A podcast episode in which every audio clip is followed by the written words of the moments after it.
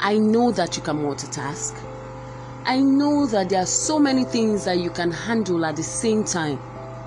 But look, there are some goals that you will pursue. There are some heights you will reach.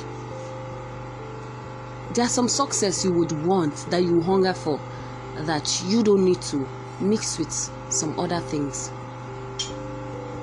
So it's time to plan.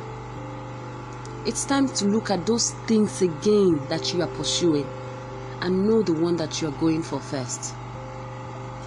I mean, I also fall into this same problem, but these days I have realized that having too many things at hand, doing this and that all at once, may not help you.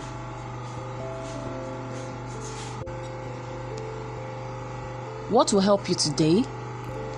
What will help you now is to choose the main goal. Pursue it with plans, with strategies, and all of that. Calm down. You will get there. But if you are rushing too much, if you are taking things too much, then maybe it will take much longer. I hope you understand. I'm rooting for you. I am Isaac Faith, and this is Passion by Faith podcast. Remember, I motivate.